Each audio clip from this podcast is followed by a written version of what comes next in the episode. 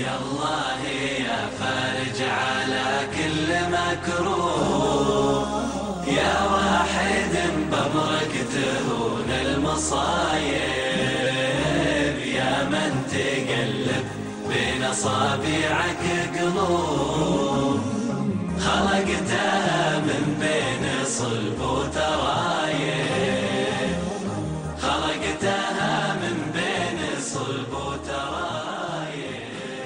لو تصفحنا حياة الحبيب صلى الله عليه وسلم لوجدنا كل أنواع الابتلاءات كل أنواع الصبر كانت موجودة في حياته صلى الله عليه وسلم.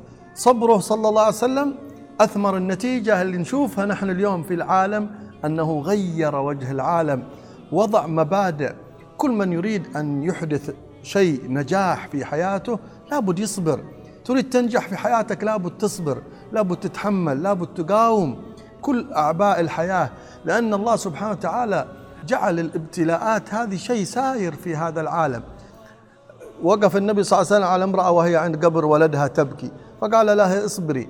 قالت له إليك عني ما استجابت فقالوا لها إنه رسول الله. فجاءت تجري قالت يا رسول الله إني لم أعرفك. قال لها صلى الله عليه وسلم إنما الصبر عند الصدمة الأولى. هذه العبارة إنما الصبر عند الصدمة الأولى الإنسان يتمالك نفسه. الصبر أنك لما يحصل لك المشكلة لما يحصل لك الإبتلاء أنك لا تتكلم بكلام فيه اعتراض. لا يكون في قلبك اعتراض على الله سبحانه وتعالى. تحمل. الصبر أنواع.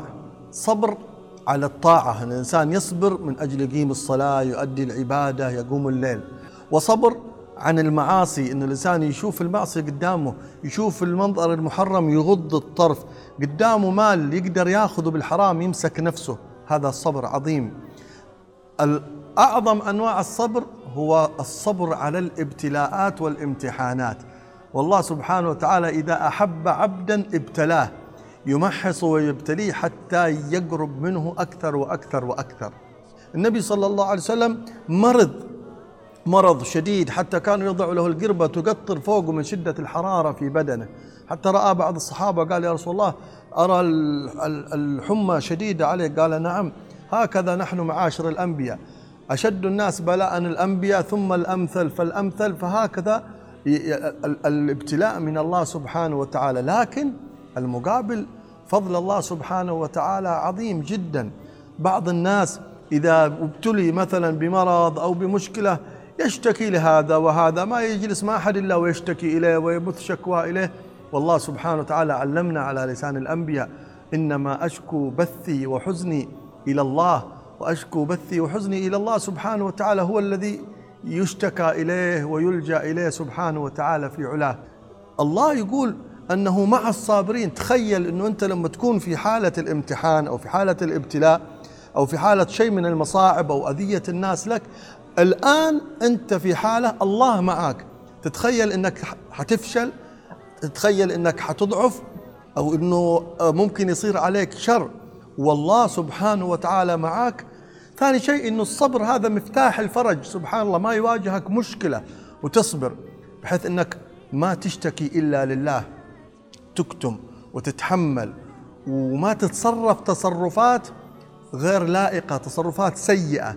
بمجرد أنك تصبر وتتحمل وتشكو لربك وحده تجد الفرج مباشرة فإن مع العسر يسرا إن مع العسر يسرا. النبي صلى الله عليه وسلم قال المؤمن الذي يخالط الناس ويصبر على أذاهم خير من المؤمن الذي لا يخالط الناس ولا يصبر على أذاهم. في بعض الناس يشرد من الحياة يهرب من الحياة. لا الإنسان اللي يستطيع أنه يواصل مسيرة الحياة والعمل والمعاملة مع الناس ويصبر ويتأدب لا شك أن هذا أفضل بكثير من الذي يهرب من معترك هذه الحياة وما يواجهه فيها من مشاكل.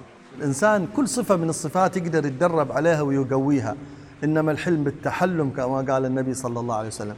فالإنسان إذا قرأ الأخبار التي في القرآن وفي السنة في فضائل الصبر إن الله يحب مع الصابرين يحب الصابرين. الصبر ليس له جزاء إلا الجنة. هذه كلها تجعل الإنسان له رغبة أن يكون عنده هذه الصفة. ثم لما يقرأ أخبار الصابرين قصصهم كيف تحملوا كيف صبروا حتى بلغوا إلى ما بلغوا إليه هذا يشجع دائما. ثالث شيء ي- ي- يمارس الصبر يعني يتحمل. إذا انسان إذا إنسان سبك شتمك أحد تعامل معك بسوء أخلاق حاول إنك تتماسك وتتمالك نفسك مرة ومرتين وتتكلم مع نفسك. إذا ارتكبت الأخطاء ثاني مرة راجع نفسك حتى تكون من الصابرين. إذا بدأ الصبر عندك يزداد ستجد أبواب الفرج تفتح ستجد معنا محبة من الله سبحانه وتعالى تدرك فعلا. مشابهة معنوية لسيدنا رسول الله صلى الله عليه وسلم وتكون من الذين يحبهم الله سبحانه وتعالى بسر هذه المشابهة لهذا المصطفى صلى الله عليه وسلم. يا واحد بأمرك تهون المصايب يا من تقلب بين أصابعك